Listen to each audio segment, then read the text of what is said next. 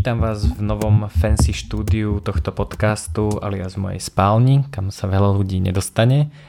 A mám tu e, nový mikrofón, vďaka ktorému dúfam bude e, ma počuť lepšie. A na druhej strane tento podcast bude iný ako predchádzajúce e, v tom, že sa jedná o rozhovor s mojim veľmi dobrým kamarátom Palom Luptákom, ktorého mnohí poznáte pod prezývkou Wilder a tento podcast budeme robiť cez Skype. Takže on nemá až taký super fancy mikrofón, tak dúfam, že to bude super. Palo je človek, ktorý je známy z oblasti IT bezpečnosti, je speaker, je zakladateľ bezpečnostnej firmy Netemba a ja spolu s ním a ešte s Tomášom Zaďkom a Mírom Trnkom zakladáme sharing economy firmu na riešenie bezpečnosti, ktorá sa volá Hacktrophy. A tento podcast je ale prevažne o transakčných nákladoch a Wilder je človek, ktorý o tom, čo si vie a vie o tom pomerne dosť. Práve vďaka tomu, že jeho firma Netemba funguje o dosť inak ako väčšina iných firiem a práve otázku transakčných nákladov musí riešiť trošku viac ako ostatné firmy, ale niečo to samozrejme prináša. A, takže pokúsime sa nadviazať na tému transakčné náklady a životný kapitál a uvidíme, čo zaujímavé a nové sa dozvieme. Spojili sme sa s Wilderom. Wilder sa nachádza v paralelní Polis, čo je jediná, pokiaľ viem, Bitcoin only kaviareň na svete, čiže kaviareň, ktorá príjma iba Bitcoiny. Nachádza sa v Prahe a, a aj ja, aj Wilder sme stáli pri jej zrode.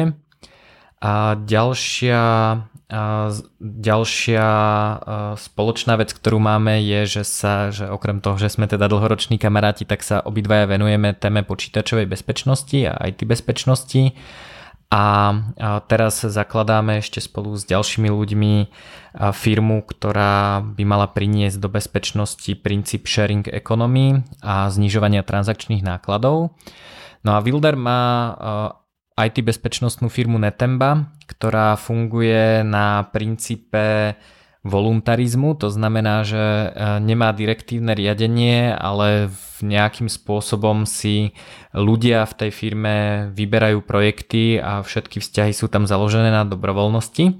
A toto je zaujímavé v kontexte toho, že e, predchádzajúci podcast sa venoval témam transakčné náklady a životný kapitál e, v súkromnom živote a mňa by zaujímalo, ako vlastne Wilder rieši problém s transakčnými nákladmi vo firme, v živote a čo prinesie sharing economy do tejto oblasti.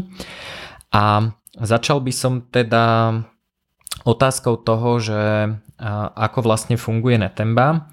A pokiaľ viem, tak alebo počul som názor, že firma ako organizácia, firma vznikla preto, aby nemuseli e, ľudia e, pri každom e, novom vzťahu znova vynakladať transakčné náklady. Čiže ten dôvod existencie firiem je ten, že keď sme mali priemyselnú revolúciu a niekto za pásom vyrábal klinčeky, tak alebo čokoľvek iné, čo sa vyrába za pásom, tak aby nemuselo nastať to, že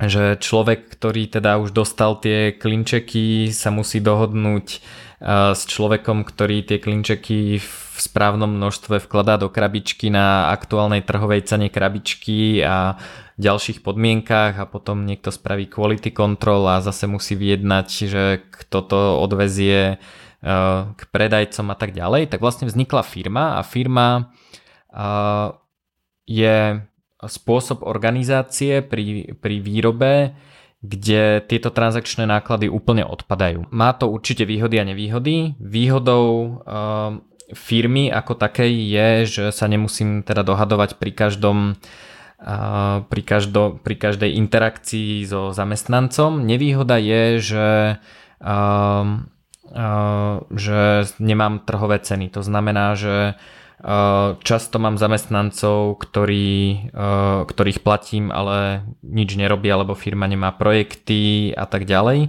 A zamestnanci sú veľmi často zvyknutí na istoty, na to, že im každý mesiac príde výplata bez ohľadu na to, ako sa darí firme a či trhové ceny produktov a služieb, ktoré firma vlastne dodáva, sú stále aktuálne. Čiže súvisí to s mnohými témami, o ktorých som hovoril v tom predchádzajúcom podcaste. Um, tak Wilder, mohol by si možno vysvetliť na úvod, uh, ako funguje Netemba vo vnútri. Čiže navonok je to jasné, dohodnete sa so zákazníkom na projekte, ktorý je väčšinou penetračný test. Dohodnete sa na podmienkach, na cene, na termínoch a v tom, v tom momente teda dostane ten projekt na starosť kto? Projektový manažer alebo, alebo nejaký človek u vás vo firme? Ako to je? No a keď si o tom vlastne hovoril, aj keď som si pozeral to video, a tak mi vlastne napadla, napadol taký vlastne zaujímavý fenomén, ktorý a, bol predpovedaný, alebo niektorí takí, že radikálni zastancovia Rakúskej ekonomickej školy si myslia, že rútime sa do doby, kedy vďaka spoločnosti nám technológie umožňa dosť drasticky minimalizovať transakčné náklady. Takže minimálne, čo si myslím, že nastáva, je to, že a, koncept veľkých korporácií alebo veľkých firiem je podľa mňa prežitý práve kvôli tomu, že veľká korporácia na to prežila, tak musí byť e, proste namapovaná na štát alebo proste nejakým spôsobom využívať e, štát ako, ako monopol na regulácie a, a zákony.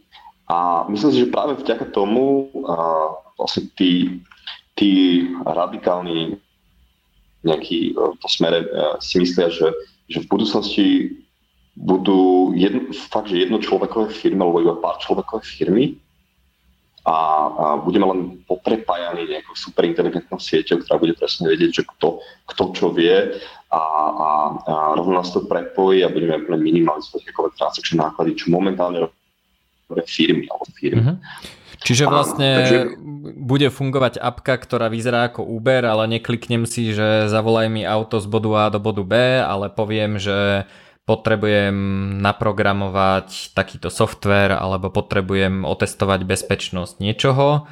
Tá apka to oznámi všetkým, ktorí majú takýto, takýto skill a majú v ňom nejaký rating a vlastne veľmi rýchlo sa dohodnú podmienky, to, to by práve mala riešiť tá apka a vlastne uh, k tej dohode dojde oveľa jednoduchšie a môže to byť veľmi dynamické. Je to, je, ako ja to vnímam, že vznikne niečo podobné ako Uber na všetko a s tým, že to nebude, e, nebude len na tie klasické jednoduché veci, na ktoré sme zvyknutí, ako dodávka hardwareu, keď už teraz vlastne samotný koncový klient je prepojený pomaly s výrobcom niekde v Číne. A, ale bude to na akékoľvek služby a bude to relatívne, relatívne sofistikované, si myslím. Takže a, myslím si, že niečo takéto nás čaká a myslím si, že to je vlastne budúcnosť podnikania a, a preto si myslím, že akékoľvek firmy, ktoré toto nebudú reflektovať a budú mať príliš veľký overhead, zaniknú. Áno? Takže to je, treba si uvedomiť, že máme tak, takmer úplne informovanú spoločnosť a keď si, to, keď si, keď si, keď si vlastne zoberieš koncept samotných firiem, tak oni vlastne fungovali, principiálne firma funguje na tom, že zákazník nemá všetky informácie, nemá čo si zisťovať a, a nemá, nemá čo zisťovať kto spravia a tak ďalej. Na tomto vlastne celé slúži firma, že ona spro, robí sprostredkovateľa a, m, medzi svojimi zamestnancami a samotným, samotným zákazníkom. A ja si myslím, že teraz sa fakt dostávam do technológie, do situácie, kedy, kedy ten koncept tých tradičných firiem vlastne svojím spôsobom padne. Áno. Mm-hmm. Asi, asi tam do toho prichádza do úvahy to, že niekto musí vlastniť ten kapitál, čiže to bude asi jeden z tých komponentov, hej, ako keď chce niekto vyrobiť lietadlo, tak e, potrebuje tú fyzickú továreň. Ale veľmi, veľmi zaujímavé je, že e, veľa ľudí kapitál považuje za niečo, čo je automaticky vždy dobré A ja som to tak trošku načrtol v tom predchádzajúcom podcaste, že to môže byť v zásade potopený náklad, že uh, ja si môžem kúpiť továreň a o dva roky zistiť, že produkt, ktorý tá továreň vie vyrábať už nikto nechce, alebo už existuje lepšia továreň a tak ďalej. A tu je veľmi zaujímavé, že uh, tak, taký koncept uh, optionality, že ty keď sa dohaduješ pri, každom, eh, pri každej jednej interakcii eh, s dodávateľom, alebo teda vyberáš si dodávateľa, alebo máš možnosť služby využiť alebo nevyužiť, tak ti vlastne vznikne optionality. To je teda voliteľnosť. Veľmi pekne to popísal Nassim Nikolas Taleb v Antifragile. Neviem, neviem, či si to čítal, je to príbeh o o matematikovi a filozofovi Tálovi, Thales, ktorý, o ktorom toto písal Aristoteles a zrovna ten Aristoteles to vôbec nepochopil. A bolo to o tom, že Thales vlastne v zime alebo teda na konci jesene zaplatil zálohu na lis na olivy a teda prenaj, prenajal si ako keby lis za, olivy a zaplatil zálohu. A keď prišiel čas, kedy sa ten lis po, po zbere olív mal použiť, tak buď jeho trhová cena uh, bola vysoká, teda bola dobrá úroda olív a, a trhová cena toho lisu bola vysoká a v takom prípade si ho prenajal a tým ľuďom, ktorí potrebovali tie olivy vylisovať, ho prenajal naspäť za vyššiu cenu. Alebo keď úroda bola nízka a teda toto a o tie olivy nemal nikto záujem, tak mu tá záloha prepadla. No a Aristoteles o ňom vlastne povedal, že bol geniálny, lebo dokázal predpovedať e, úrodu olív už v zime predtým a predpokladal si, že má teda nejaké super schopnosti, že vie, aká bude úroda olív, ale on toto robil každý rok a jednoducho niekedy e, to prenajatie využil a niekedy mu tá záloha iba prepadla. To je teda koncept optionality. To znamená, že mám e, na niečo právo, ale nemusím ho využiť.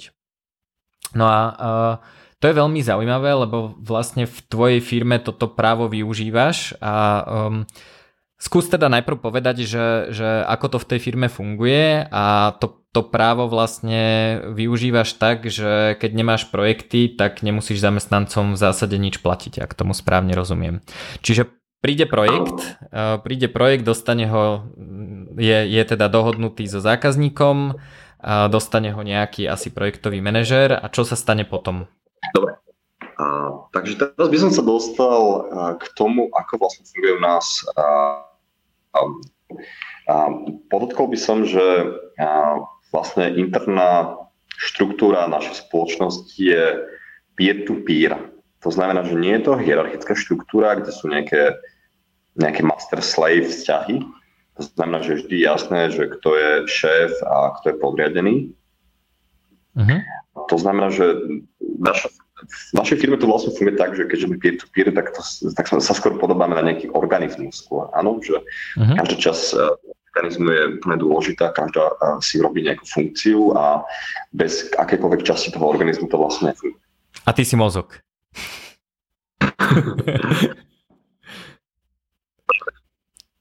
Niekedy, keď, niekedy, ale zapínam sa len niekedy. Jasné.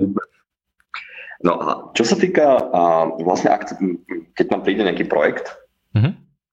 Tak u nás to nefunguje vlastne tak, že samotný projekt nejako direktívne delegujeme na konkrétneho zamestnanca, ale vlastne to, že je projekt, túto informáciu prepošleme všetkým testerom všetkým zamestnancom. A čo je dôležité podotknúť, tak a, toto oslovenie a, robíme ešte v príprave samotnej ponuky. Áno, to je veľmi dôležité. To znamená, Aha. že nie potom otvoríme ponuku a zákazníkovi slúbime, že budeme participovať na tom projekte, on nás osloví a teraz budeme to spraviť. Áno? Uh-huh. To, mhm. znamená, že, to znamená, že ten, ten náš záväzok, že to spravíme, a, alebo že to konkrétny človek spraví, ktorý to chce spraviť, vychádza ešte v, v procese tvorby ponuky. To je dôležitá informácia.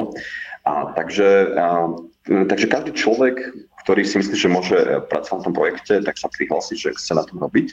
Keď je tých ľudí viacero, tak vyberáme napríklad takého človeka, ktorý uh, sa za toho môže pustiť naj, najskôr, že pre našim cieľom je uh, projekt vykonávať nielen kvalitne, ale čo vyššie. Mm-hmm. To mhm. znamená, že prípadný človek, ktorý má s tým najviac skúseností a, a zohľadní sa tomu, keď je ten veľký zájem, tak sa zohľadňujú rôzne kritéria. Áno, takže ako je ten človek vyťažený, a ako rýchlo sa dokáže do toho pustiť, aké má na to schopnosti a tak ďalej a tak ďalej. Alebo napríklad ja áno, že máme veľa projektov, ktoré uh-huh. uh, sú iba v angličtine, uh, takže uh, nie, ľudia, ktorí si neveria v tej angličtine, tak sa to nepúšťajú a naopak projekty, kde samotný zákazník uh, chce testovať slovenský web napríklad v slovenskom jazyku, tak nedelegujeme na uh, anglických kolegov, pretože s tým by boli zase vyššie náklady.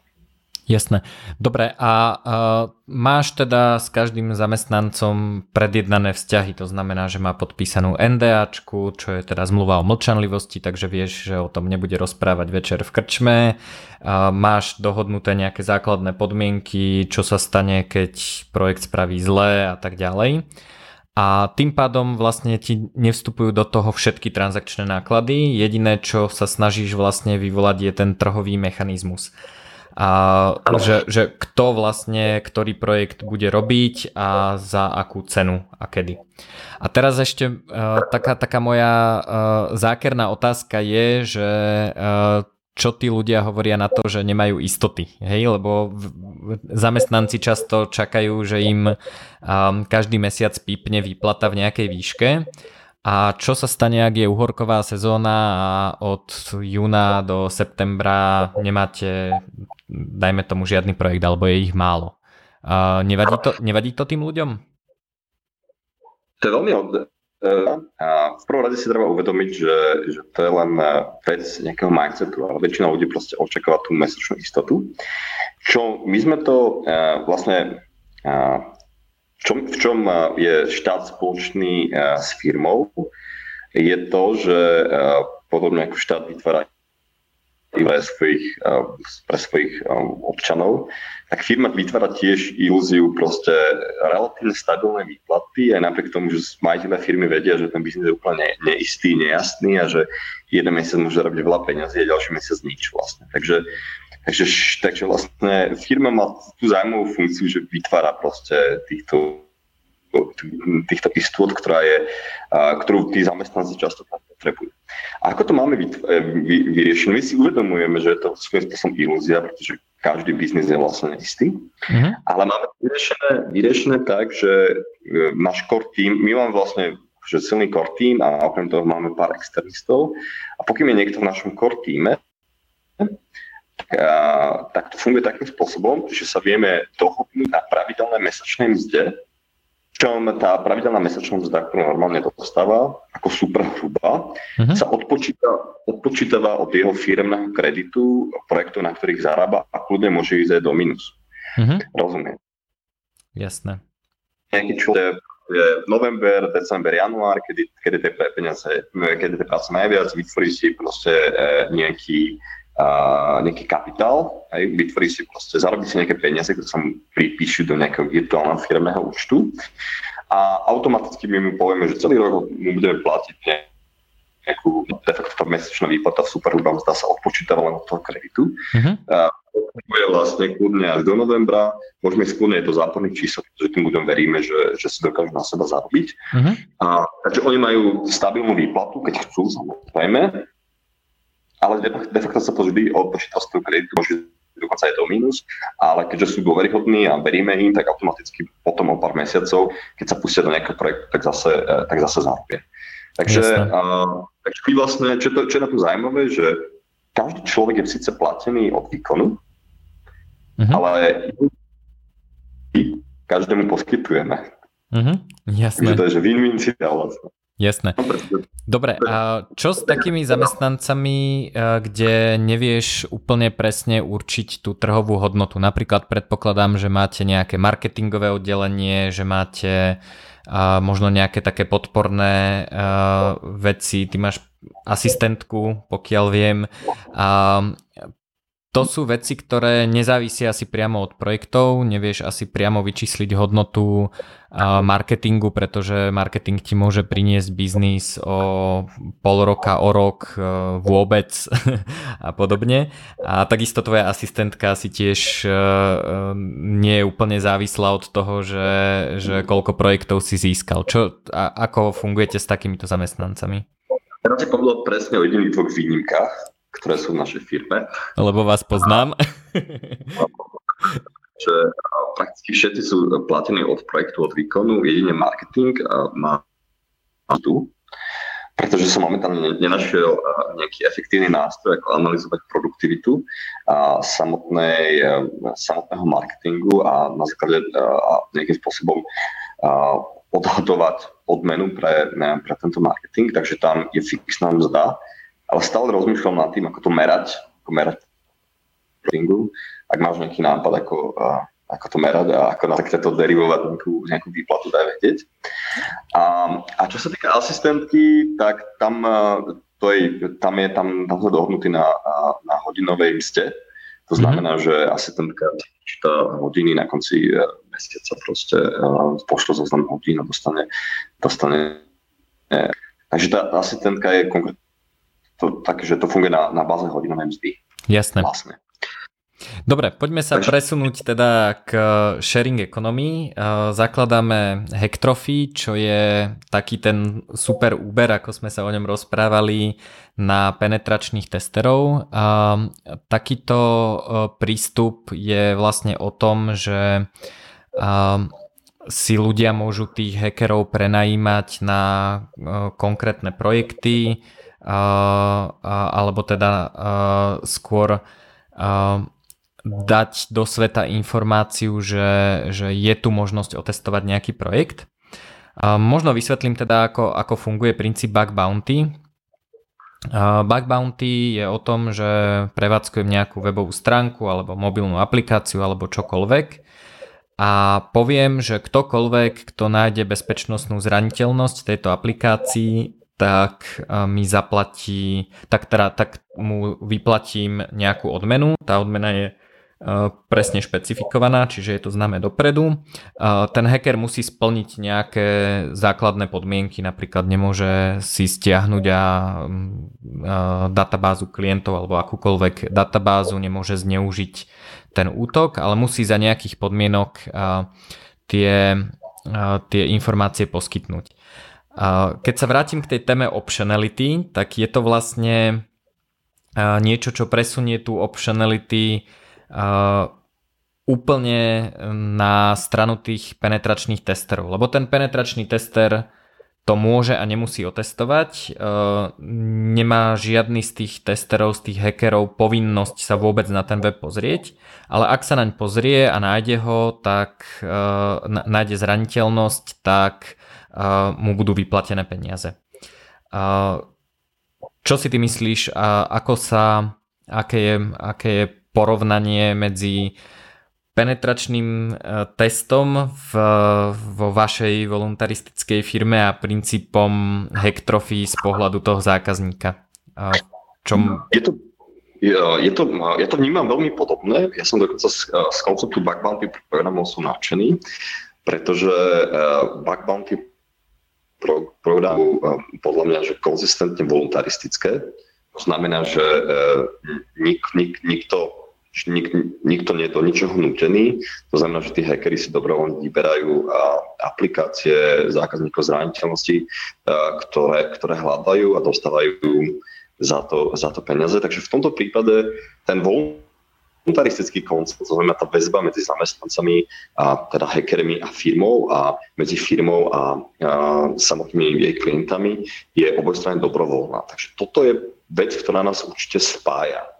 A teraz čo nás, a vnímam to veľmi pozitívne, hlavne práve, práve kvôli tomu, že tí hackery mržia, to znamená, že, že oni a dokonca tá, tá súťaž je podstatne agresívnejšia, pretože tých hackerov môžu byť kľudne stovky alebo tisícky sú z celého sveta a súťažia, súťažia aj cenou. Áno, to znamená, že, že a, kvôli nejakému, nejak, nejakému bounty uh, hackery v Pakistáne alebo, alebo v Číne sú schopní uh, zabiť napríklad týždeň a žiadnemu slovenskému alebo českému hackerovi sa toto nemusí vyplatiť.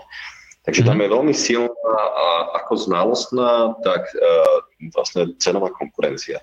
Takže, takže v tomto je rozdiel, že tá konkurencia, tá kompetitívnosť bug programu je vyššia, pretože je globálna. Takže a to ja osobne to ešte viac oceňujem, aj keď to môže byť veľmi a aj keď, aj keď pre tých samotných hackerov je tam veľký prvok neistoty. Pretože keď majú veľkú konkurenciu, nemajú žiadnu istotu, že, že to nájdu, že sa s tým dokážu uživiť a tak ďalej. A naopak, a, naopak ľudia, ktorí kovní, si na tom dokážu e, veľmi veľa zarobiť. Takže je tam vyšší prvok neistoty, ale sa vyšší prvok potenciálneho zárobku, lebo tých klientov tam môže byť skutočne veľa. Ďalší, taký, taký základný rozdiel je v tom, že a u nás v Netembe my stále uh, vysoké náklady, pretože uh, to dohodovanie s klientami a osobné stretnutia, tvorbu ponúk a podobné veci, to sú vysoké transakčné náklady, ktoré s tým, uh, ktoré s tým máme. Znamená, že uh, momentálne máme nastavené pravidlo, že samotní testery dostávajú 30% z celkového objemu projektu testovania. Uh-huh. Podľa mňa to zmálo a súvisí to práve s tým, že naša firma má relatívne veľký overhead. Ten overhead podobne ako má akákoľvek iná firma. Poznáš, ako to je. Áno. A v prípade Electrofy alebo bug bounty programov, a, tak e, tam, tam tento, našim cieľom je, aby tento, tento overhead bol podstatne menší, to znamená väčšia tá časť odmeny až 80%, išla, uh, išla samotným, uh, samotným hackerom. To znamená, že ja by som bol napríklad veľmi rád, keby, keby Hectrophy, ktorý, ktorý sa nám podarili spustiť, tak vyslovene, že zahýbal cenami IT security mandejov. Tak to, to, som, a... to som zvedavý a hlavne som zvedavý, ktorým smerom mi zahýbe. Ale čo je zaujímavé zase z pohľadu zákazníka alebo zadávateľa testu, tak ten nemá v prípade bug bounty programu žiadnu záruku, že sa na ten jeho web vôbec niekto pozrie. A to je zase zaujímavé v tom, že pri bežných penetračných testoch, ktoré robíme aj my v Citadele, aj, aj v Netembe, ten je teda taká dobrá prax, že ten penetračný test by mal prebehnúť ešte pred spustením webu verejnosti. A penetračný test, keď je na základe nejakej metodológie, napríklad OWASP, je robený podľa nejakého postupu a na konci toho penetračného testu vlastne ten uh, koncový zákazník uh, získa report, uh, kde je napísané, že ktoré veci penetračný tester vyskúšal, vie, že tam nie sú nejaké typy zraniteľnosti, lebo ich overil. A čiže rozdiel je v tom, že poprvé ten penetračný test určite prejde nejakým typom zraniteľnosti a väčšinou sa robí na systéme, ktorý ešte nie je zverejnený úplne pre zákazníkov. V bug bounty programe teda nemá túto garanciu a útočníci sa väčšinou hrajú so živým systémom. To je, to je teda ten rozdiel, ktorý vnímam ja. Áno, máš úplnú pravdu, ale ešte by som chcel podotknúť, že je tam jedna garancia, ktorú bug bounty programy majú, ale penetračný. A tá garancia spočíva v tom, že v bug bounty programe a vlastne zákazník zaplatí vždy za reálnu zraniteľnosť a v penetračnom teste to nemusí byť isté. Nestalo sa samozrejme, nestalo sa často, aspoň nám sa nestalo často, že by sme nenašli žiadnu zraniteľnosť. Ani nám. Ale testovania túto garanciu nevieme dať to znamená, že čisto teoretický zákazník e, môže nám zaplatiť relatívne veľa peňazí a, a neodhalíme žiadnu zraniteľnosť, pričom túto záruku Bug Bounty program dáva. Uh-huh. A druhý taký, t- druhá taká výhoda Bug Bounty programu je, že sa jedná o kontinuálne testovanie. Penetračný test si niekto objedná, má to dátum, kedy sa začne, dátum, kedy sa skončí a po skončení penetračného testu tak teória hovorí, že by sa tej aplikácie nemali programátori chytať a keď sa jej dotknú a teda tú aplikáciu nejakým spôsobom zmenia, tak by si mali objednať nový penetračný test. A to je teda teória, prax je taká, že samozrejme aplikácie sa vyvíjajú non-stop, tí programátori, ktorí v tých firmách sedia, sa určite nevezmú a nejdú na rok na dovolenku, ale proste všetky aplikácie sú veľmi dynamické a vyvíjajú sa. A práve pri bug bounty programoch tento, tento problém odpadá, pretože tí hackeri vlastne tie zraniteľnosti môžu hľadať stále. To znamená, že keď je nejaká aplikácia v bug bounty programe 3 roky, neznamená to, že už sa vôbec neoplatí skúšať jednoduché cross-site scripting chyby, pretože ju tam mohol dať niekto minulý týždeň a ešte si ju nikto nevšimol. Čiže toto je zase ďalšia výhoda tých bug bounty programov, ako to vnímam ja. Mm, čo sa mne páči na Backbounty programoch, tak to je vlastne to je to, že je to taký globálny free marketový kapitalizmus. A to sa mi na tom páči, to znamená, ktorý umožňuje dosť výrazne, ja podobne ako Uber, znižovať transakčné náklady. A ďalšia vec je to, že nad tým sa dá stavať. To znamená, že, že vlastne, ako by, my by sme si vlastne mohli predstaviť ako, ako predstaviť, že, že vlastne ten, ten bug bounty program je nejaká IP vrstva, kde nie je nič garantované, áno, ale keď niekto mm-hmm. nájde, tak niekto dostane zaplatené. Tak myslím, že na túto IP vrstvu bug bounty programov je možné vystavať TCP vrstvu. A tá TCP vrstva znamená v tomto prípade to, že je možné napríklad uh, uh, získať alebo nimi uh, dobré skúsenosti a následne tento vyselektovaný tím uh, trusted hackerov využiť na nejaké privátne testovanie nejakých zákazníkov, kde, ktoré, ktoré, ktoré bude vo formu penetračných testov alebo, nie, alebo niečo podobné. To znamená, že jedna z vecí, ktorú ja vnímam programy pozitívne a to sa týka vytvárania kapitálu, je to, že tí registrovaní ľudia, tí hackery po, tom, po celom svete, tak to je vlastne chodiaci, chodiaci mozgy, to je chodiaci kapitál, ktorý je možné následným spôsobom využiť aj, aj inak. Jasné. Dobre, toľko by som, tým by som ukončil asi tému security. A ešte je tu teda druhá téma, ktorej sa chcem venovať a, a tá sa týka života. a Eh, je to teda téma toho životného kapitálu a transakčných nákladov. Um, zase začnem ekonomickým termínom, asi, asi, asi sú teraz celkom populárne. A Uh, ja som si všimol, že, alebo všimol teda, zaregistroval som, že ty si vyhlásil bankrot na e-maily. to znamená, že uh, ti v istom momente začalo chodiť toľko veľa e-mailov, že si povedal, že stačilo a e-maily už uh, nečítaš. Ak napíšete Wilderový mail, môžete to skúsiť, tak vám príde odpoveď, že sa momentálne nachádza na dovolenke a na e-maily neodpovedá a nasmeruje vás teda na, na kolegov, ktorí, ktorí sa vám povenujú. A ak, ja som momentálne v stave, že som vyhlásil eh, bankrot na meetingy. a to znamená, že som zistil, že môj kalendár je plný všelijakých meetingov aj s veľmi zaujímavými ľuďmi, s kolegami. Nehovorím, že sú zlé.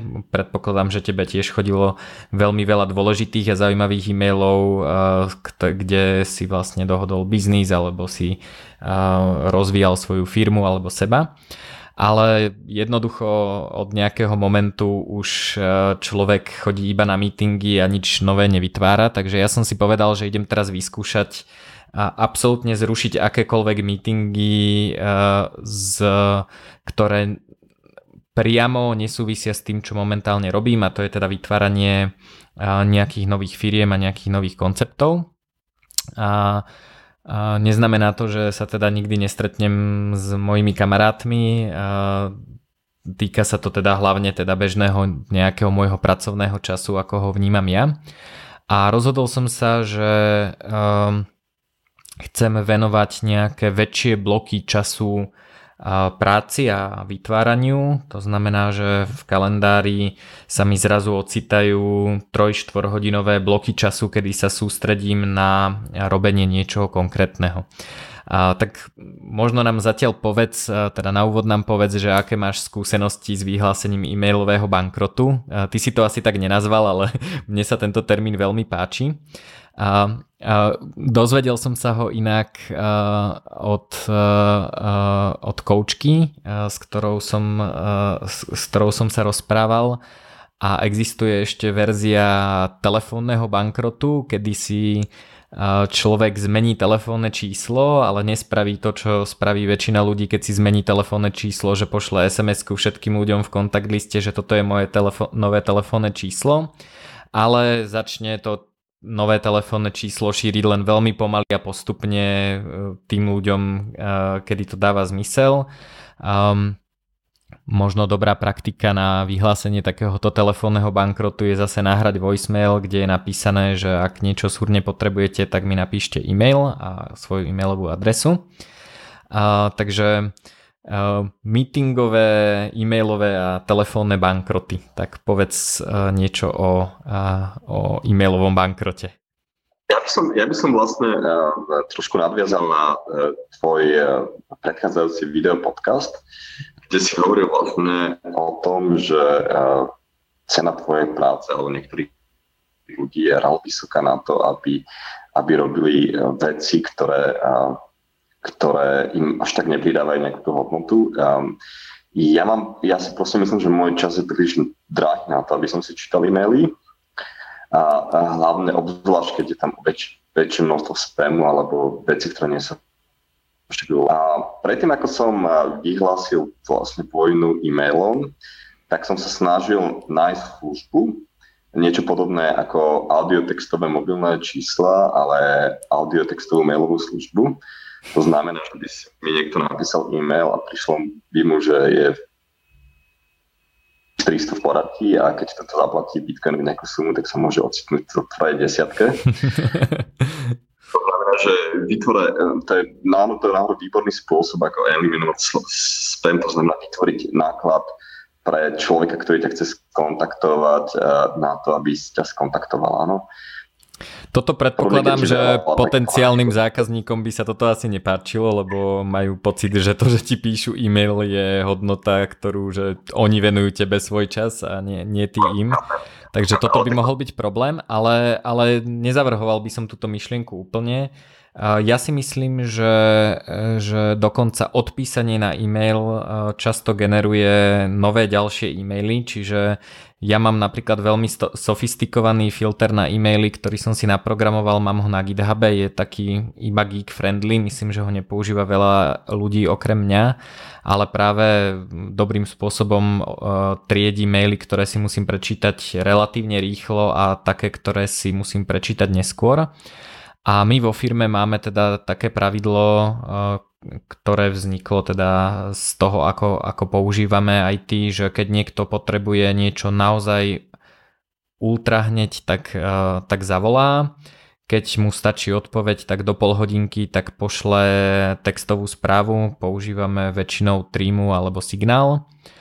A, a na e-mail je očakávaná odpoveď tak 2 dní cca, že nefunguje u nás veľmi také, že, že mi niekto pošle e-mail a za dve minúty mi zavolá, že poslal som ti e-mail. Hej, to, to každý očakáva, že keď mi pošle e-mail, tak, tak do dvoch dní dostane odpoveď. Takže možno aj takéto základné nastavenie pravidiel môže pomôcť, ale ja keď teda Eh, odpovedám na e-mail, tak, eh, alebo mal by som odpovedať na e-mail, eh, tak sa veľmi často zamýšľam nad tým, že či nie je lepšie poslať napríklad audiosprávu, ktorú posielam cez streamu, alebo alebo teda využiť nejakú inú formu komunikácie, na ktorú nie je až také ľahké odpovedať. Lebo keď napíšem odpoveď na e-mail, tak e, mi e, príjemca teda dá, dá reply a často odpovedá na každú vetu v tom e-maili a proste dostanem veľmi veľa informácií, ktoré nie sú až také podstatné.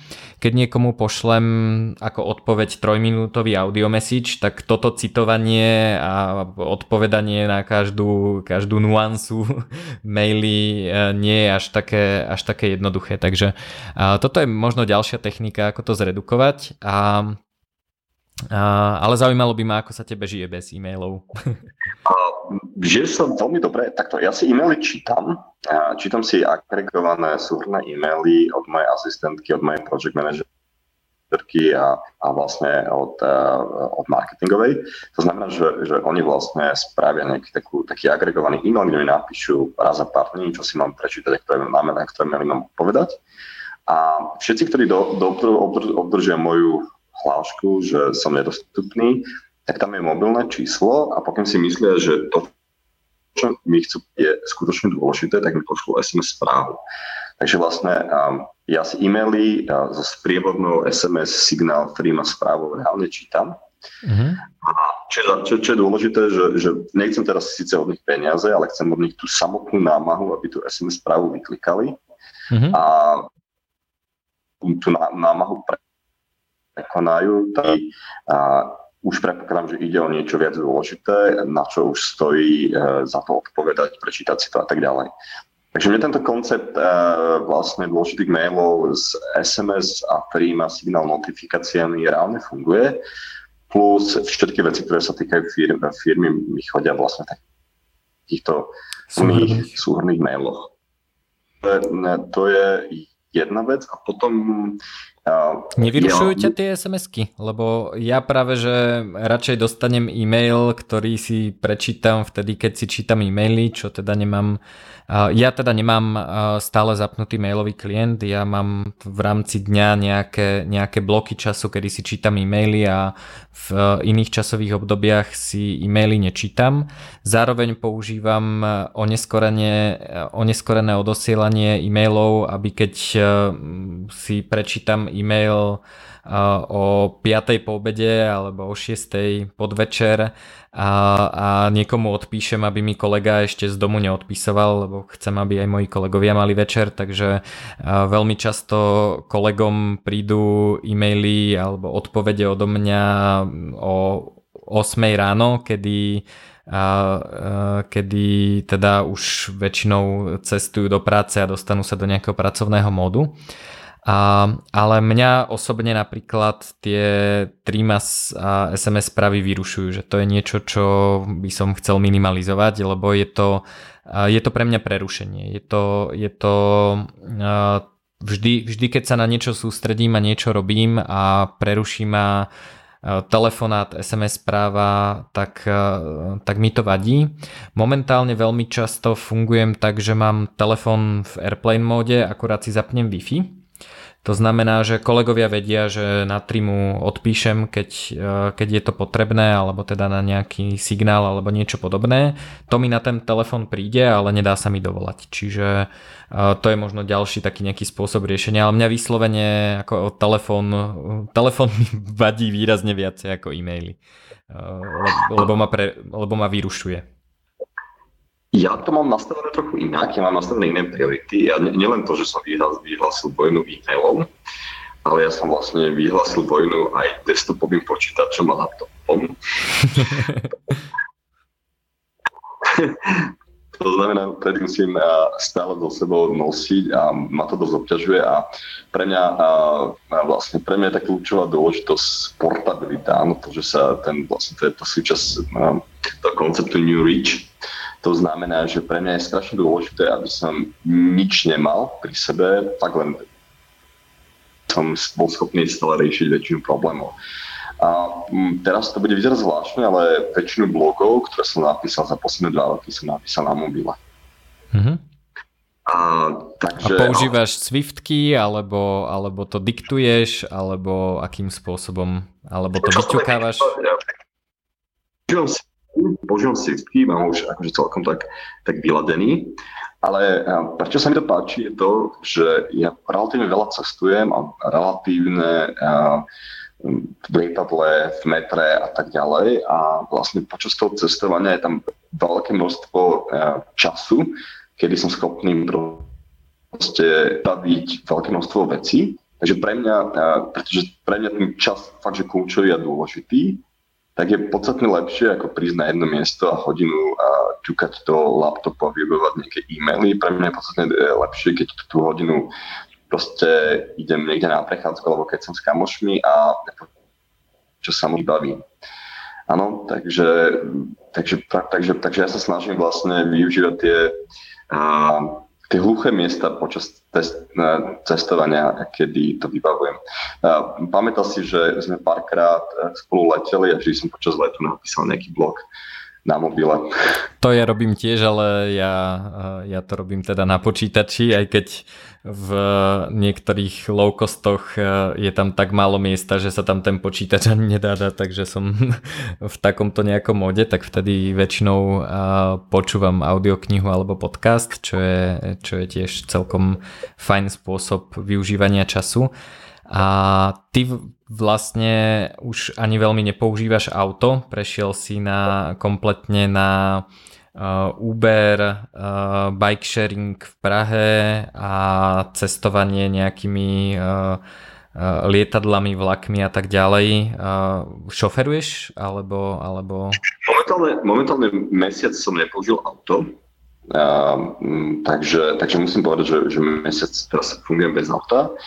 A je to podľa mňa dosť dobré, čím viac cestujem a čím viac cestujem v verejnej doprave, tak tým som produktívnejší, pretože môžem odpovedať na všetky tie správy a písať e-maily, písať blogy a tak ďalej. Takže vlastne, čo, na čo veľa ľudí zaujíma, zabúda je to, že keď niekde šofere autom, tak, tak uh, je to sešie, ale sú prudko neproduktívni. Presto to hľadiska mám napríklad teda cestovanie vo vlaku, v lietadlách, kľudne aj v metre lebo ten čas uh, sa dá využiť presne takýmto spôsobom. Takže, uh, takže vlastne, špeciálne keď človek žije v Prahe, kde sa momentálne nachádzam, tak uh, auto nedáva až tak mysel a vyznávač teda sharing economy, používam tu Rekola, a, čo je vlastne sharing služba v Prahe, prípadne White Bike, ktorý je, ktorý je v Bratislave podobné používam Uber a podobné vlastne sa mám, v Prahe funguje veľmi dobre aj, aj, aj samotná verejná doprava.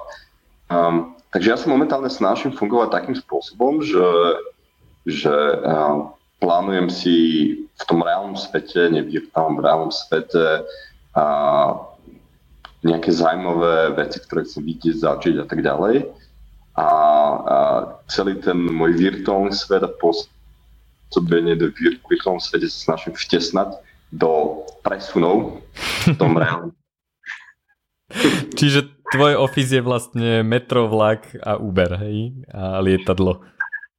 Viac menej áno, ale takže, takže čo z toho vyplýva, že stále fungujem v virtuálnom svete a som produktívny a súčasne maximálne minimálny svet. Ako, chcel by som povedať, že, že obdobie, kedy som žil väčšiu časť e, života v tom svete mám dávno za sebou.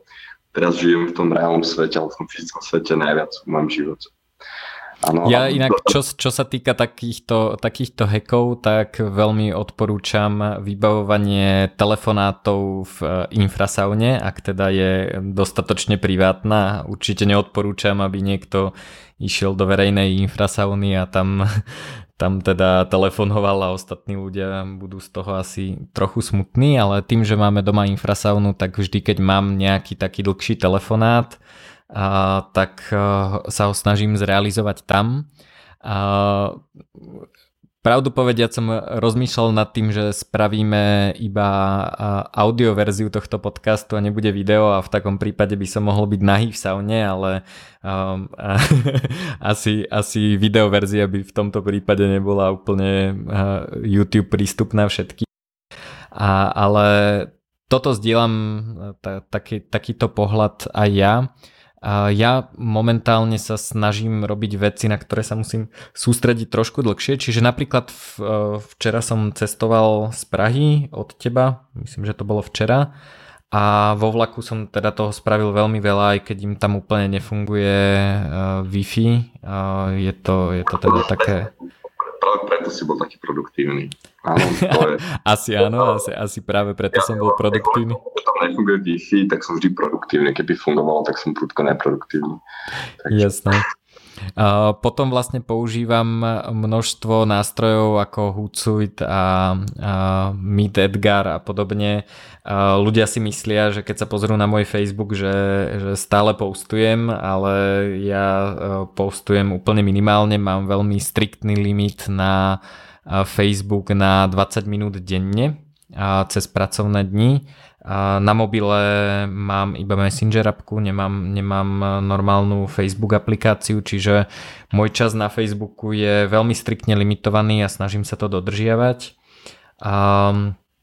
Keď e, niečo riešim, keď e, spúšťam nejaký produkt alebo sa snažím niečo promovať, tak tam strávim trošku viac času ale, ale tento čas je limitovaný a vlastne tieto služby zabezpečujú to, že, eh, že sa propaganda šíri a, a zdieľam články a zaujímavé veci. A aj napriek tomu, že momentálne si užívam eh, život niekde inde a ani, ani neviem, o tom, že nejaký Facebook existuje. Veľmi, veľmi často sa, sa postujú posty a ja som niekde v lietadle a ani, ani neviem, že čo sa postlo. Takže keď mi niekto napíše, že, že ďakujem za zaujímavý link na Facebooku, tak sa musím pozrieť na svoj profil, že o ktorom hovorí, lebo samozrejme neviem úplne o čom hovorí. Takže toto je, toto je možno celkom pekná vychytávka, ktorú odporúčam viacerým a naozaj a limitovať čas na sociálnych sieťach a, a robiť aj toto efektívne. A... Ja by som... Uh-huh. By som taký zaujímavý fenomén je, je taký, že keď som veľmi pracovne vyťažený, a mám veľa meetingov napríklad a robím na veľmi veľa vecí, hlavne, hlavne to cvičujem neustále, tak vtedy som najaktívnejší na Facebooku. a to je prokrastinácia? Príliš malé sloty v mojom živote, aby som mal počas môjho dňa príliš malé časové sloty na to, aby som sa venoval nejakej duchaplnejšej, proste kreatívnej, intelektuálnej činnosti, ale mám proste dve minúty, dvojminútový slot. A keď má človek dvojminútový slot, tak to si akože fakt stihne pozrieť na Facebook a niečo posnúť a je tak všetko. Takže by som mal, a naopak, naopak, tým chcem povedať, že, že keď, e, keď postujem málo na Facebooku, tak vtedy, vtedy som najmenej vyťažený a pracujem na tých kreatívnych veciach vlastne. Takže je to, taká, je to taký, taký zaujímavý fenomén, že uh, roz, rozbitý alebo rozdelený na malé sloty a čím som starší, tak tých slotov je, je viac a sú kratšie. Mm-hmm. Mm, trošku mrzí, lebo a keď som bol napríklad na škole, tak som mohol 5 alebo 6 hodín sa programovať a teraz proste um, mám celý deň z a medzi tými slotmi sa prepínam. Takže uh, a medzi, v tých slotoch, počas ktorých sa prepínam, v tom, v tom čase sa dá robiť dosť málo nejakých, nejakých, nejakých zmysluplných činností, takže, takže potom zostávajú len tie sociálne siete. Jasné. Uh, veľa cestuješ a toto je možno tiež uh, zaujímavé. Uh, veľa ľudí má problém pri cestovaní uh, pracovať a normálne fungovať. Myslím si, že ty cestuješ uh, ešte viac ako ja, takže, takže naozaj veľa. A uh, akým spôsobom riešiš uh, to, čo je viazané na nejaký fyzický životný kapitál. To znamená, že Ehm, keď cestuješ, eh, chodíš niekam cvičiť, ako si vyberáš reštaurácie, ako, ako vlastne znížiš eh, náklady toho, že musíš vlastne spoznať miesto, kde sa nachádzaš a toto, toto zaberá pomerne veľa času a ty ten čas vlastne investuješ vždy na novo, keď prídeš na nejaké nové miesto, kde si ešte nebol. Predpokladám, že veľké mesta ako Amsterdam, Londýn, Praha, Bratislava máš vychytané, čiže keď tam prídeš, tak už sa tam cítiš ako doma, lebo si tam už bol toľkokrát, že že vlastne už aj presne vieš, ktoré reštaurácie sú obľúbené, ktoré, do ktorého fitka alebo na ktorú plaváreň alebo do ktorej sauny chceš ísť. A ako ale riešiš to, že ideš do, do iných miest alebo ako spájaš vlastne ten bežný život, ktorý nejako funguje, máš zabehnuté nejaké, nejaké veci, ktorým sa venuješ v súkromnom živote a, a to cestovanie, akým spôsobom toto funguje. Samozrejme používam rôzne cestovateľské aplikácie ako Foursquare alebo TripAdvisor. A napríklad špeciálne v Španielsku funguje niečo podobné ako TripAdvisor na fitka, sauny, plávne, všetko to je to výborná aplikácia, kde sú agregované prakticky všetky športové veci, týkajú do jednej aplikácie, tam fakt všetko. Čiže zase tak, sharing economy, alebo teda apka, toto nie je asi úplne sharing economy na šport, hej, ti znižuje transakčné náklady? Tak, takže povieš, že chceš plávať, obraze všetky plávárne okolo teba s nejakým ratingom, priamo si môžeš hoci kde e, kúpiť lístok, vidíte to podstatne lacnejšie, keby si tam fyzicky šiel, kúpil si tam lístok. Uh-huh. Takúto aplikáciu napríklad som nevidel na Slovensku alebo v Čechách, ale v zahraničí takáto aplikácia funguje. A častokrát um, každá krajina má nejaký, uh, nejak, ne, nejaké také aplikácie, ktoré sa dajú relatívne jednoducho využiť a zistiť. Napríklad um, Tickets, uh, Ticketswap, to je tiež taká služba, ktorá funguje v západnej Európe, že chceš ísť na, chceš ísť na koncert a uh, chce si dôveryhodným spôsobom kúpiť lístok a takže automaticky si pozrieš, uh, ktorí ľudia sa nemôžu ísť a kúpi si vlastne ten lístok. To som tiež párkrát v zahraničí využil. Takže uh, snažím sa, ja, ja som taký mobilný maniak, to, preto to je vlastne aj kvôli tomu som vyhlásil polinu desktopu a, a, notebooku. Takže mám v mobile momentálne asi 500 mobilných aplik, ktoré sa snažia riešiť akýkoľvek problém, ktorý mám vo virtuálnom alebo aj v fyzickom svete. Mm-hmm. Takže nám snažím mať nejakú aplikáciu. Tých aplikácií momentálne fakt, že veľa. A minimálne také základné veci ako, a, ako jedlo, a, prípadne nejaké atrakcie tak toto je vždy pokryt tými, eh, tými známymi aplikáciami. Takže a samozrejme Uber, prípadne nejaké iné aplikácie na cestovanie. Hey. Keď to niekde funguje dobre, eh, Berlín je špeciálna výnimka, kde vidno, že keď eh, nefunguje cenotvorba v sharing economy, tak všetko funguje veľmi zle. A tak tým pádom tam ľudia používajú MHD, predpokladám. A...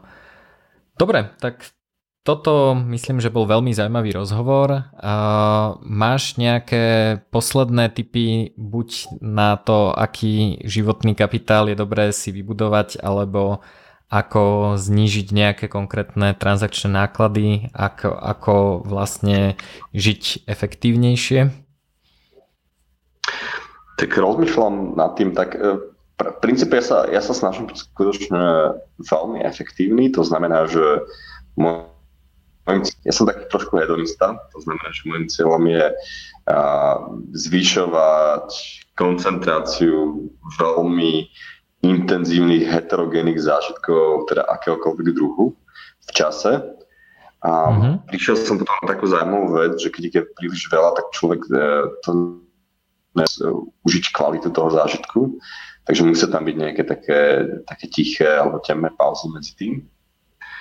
A, takže to by som vlastne chcel povedať, že, že a, keď má človek zažiť veľmi, veľmi aktívny život a nemá tam tie, tie tiché pauzy, tak, tak, sa, tak sa to potom tak mm, mm, potom sa nejakého toho serotoninu uh, upraví, takže človek sa na to adaptuje a potom, potom už to nie je pre neho až také super, ako keď má nejaký intenzívny zážitok raz za čas vlastne. Takže toto som z tej tak, taká... Tak toto, akože toto si ma teraz veľmi prekvapil, to by som vôbec nečakal, že ty po, povieš niečo takéto. A ako to robíš, to by ma zaujímalo, že kedy máš temné miesta, zavrieš sa a čítaš si knižku, alebo, alebo čo? Um, v princípe tak do týždňa mi stačí nejaký jeden alebo dva dní, kedy vlastne znížim svoju svoju hyperaktívnosť a, a aj som napríklad celý deň som doma. ale to sa stáva fakt, že raz za týždeň alebo raz za dva týždne je taký, že aktívny život. Takže No a ešte by som vlastne podotkol, že, že znižovanie nejakých transakčných nákladov, a ja som dosť aktívny používateľ Bitcoinu, takže si myslím, že Bitcoin je tiež jedna z alternatív krypto, ktorá rôznym spôsobom dokáže znižovať transakčné náklady. A už len tým, že umožňuje vám umožňuje robiť vlastne end-to-end nejaké finančné prepojenie a nepotrebujete na to banky, nepotrebuje, človek nepotrebuje si otvárať účty a tak ďalej. A, a je to aktivita toho kurzu, ale tá je čím ďalej, čím ďalej tým viac menšie, keďže um, ako sa zvyšuje uh, likvidita samotného Bitcoinu, množstvo užívateľov, ktoré to používa tak. Takže určite odporúčam prejsť na Bitcoin a hlavne aj kvôli slobode, podľa mňa, lebo Bitcoin je, je pre mňa predstavuje slobodu. Slobodu v tom, že nemusíš nikomu vysvetľovať, eh, koľko máš peňazí, prečo a môžeš posielať peniaze kam chceš, do akejkoľvek krajiny, akejkoľvek organizácii typu Wikileaks a tak ďalej. Eh, čiže nie je tam finančná cenzúra a Viem, že ty teraz pracuješ na projekte zrušenia bankových účtov, že sa snažíš vlastne súkromné, súkromné fungovanie presunúť čisto na bitcoiny a prepaid karty, ak tomu správne rozumiem. A to už sa ti podarilo? Myslím, že sa mi to už celkom úspešne podarilo. A momentálne je to v takom stave, že Myslím si, že, že človek, ktorý, ktorý si vybaví nejaké bitcoinové prepaid karty a zaregistruje sa v pár službách ako SEPA Gateway, ktoré umožňujú prepojenie na centrálny bankový systém a platiť samotné, samotné faktúry, tak nepotrebuje momentálne bankový účet. A ako to sledujem, ako, ako to množstvo tých služieb narastá, tak čím ďalej, tým je menšia potreba podľa mňa bankového účtu a, a dokonca si myslím, že, že, že čím ďalej, tým bude menšia potreba po, vlastne sa služby, čo sa týka Bitcoinu, podľa mňa dosť stabilizovali, dá sa to produkčne používať, dá sa to používať aj, na, aj pre firmy. Mm-hmm. Takže to je, to je super. Ja len poviem, že my vlastne bitcoiny e, v našej skupine kamarátov používame primárne. To znamená, že keď e, kupujeme, ja neviem, listok na koncert alebo niekto platí za obed a, a chceme, sa, chceme sa vyrovnať, tak vlastne používame primárne bitcoiny, vrátane mojej mamy a, a proste a, a, kolegov a ľudí, ten dôvod je ten, že, že naozaj keď sa človek pozrie, že niekde je uložená komplet celá transakčná história, tak je to pomerne veľký zásah do súkromia. Myslím si, že so zvyšujúcou sa efektivitou data miningu sa odtiaľ dajú získať informácie, ktoré možno nenutne by, mal, by mali byť verejné a teda harvestovateľné a nejakým spôsobom využiteľné na nejaké cieľenie a podobne. A zároveň je to taký zaujímavý experiment, že vlastne sa snažíme zistiť, že či tie bitcoiny fungujú a akým spôsobom používaním tých bitcoinov a, ako sa k tomu stavajú tí jednotliví ľudia. Napríklad uh, predpokladám, že nejakí ľudia ich v nejakom momente zmenia za eurá. Ja keď dostanem bitcoiny, tak, uh, tak si ich nechám a, a neriešim ani vlastne akú majú momentálne hodnotu, lebo mi to nejakým spôsobom v priemere vychádza. A veľmi radi napríklad platíme za dovoz jedál bitcoinami. Uh, to je niečo, čo sa v Bratislave dá robiť cez portál ham.sk je to veľmi jednoduché, rýchle, efektívne a, a, a myslím si, že väčšinu e, jedál, ktoré si objednám ako donášku, tak platím, platím bitcoinami, takže a viem, že toto sa dá robiť nejakým spôsobom aj v Prahe, aj keď to nie je také jednoduché, je, treba niekde nabíjať nejaký kredit, ale to, myslím, že z toho dennodenného používania mám pocit, že ten, e, mm, že, že Bitcoin ako taký je veľmi, veľmi prakticky použiteľný. Pri cestovaní je to, je to samozrejme tiež super. A nie nutne to znamená, že môžem používať iba prevádzky, kde akceptujú bitcoiny, tým, že existujú práve tie rozšírené služby ako SEPA brány a prepaid karty, ktoré sa dajú nabiť bitcoinami, sa dá vlastne prepojiť aj na, na bankový svet. Obojsmerné bankomaty samozrejme tiež takýmto spôsobom fungujú. Takže um, Takže je to, je to niečo, čo sa dá skúsiť. Zatiaľ je to stále asi trošku také, že treba sa do toho trochu donútiť, že nie je to úplne jednoduchá vec. Treba si na to nejakým spôsobom zvyknúť, nejakým spôsobom to pochopiť ale je to zaujímavá vec, ktorá sa dá skúsiť a my s Wilderom sme teda ľudia, ktorí veľmi radi nové veci skúšajú, takže to ste asi z tohto rozhovoru pochopili. A dobre Wilder, tak ja ďakujem za rozhovor, a pozdravuj paralelný polis, ja, ja sa teším na nejaké naše ďalšie stretnutie a som zvedavý na odozvy na tento podcast a rozhovor. Takže zatiaľ sa maj pekne, čau. Pekné, pozdravím do Bratislavy. Čau. Čau. Tak to bolo veľmi zaujímavé, ja som sa Wilderom nechal inšpirovať a, a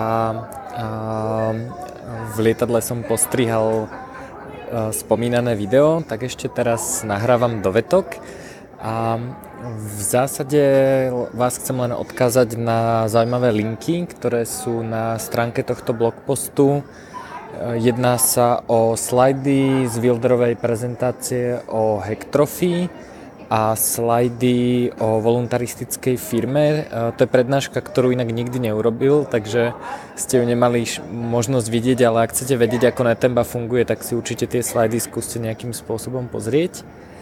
A nájdete tam samozrejme odkazy na jeho Twitter, Facebook a a na nejaké ďalšie, ďalšie veci, s ktorými súvisí. Takže um, budem rád, keď sa uh, subscribnete na iTunesoch alebo na v nejakej vašej podcast aplikácii a už teraz som pre vás nachystal nový podcast, teda zatiaľ som si pripravil tému a bude to podľa mňa veľmi zaujímavé, takže dúfam, že sa naladíte a vypočujete si ho, takže majte sa pekne.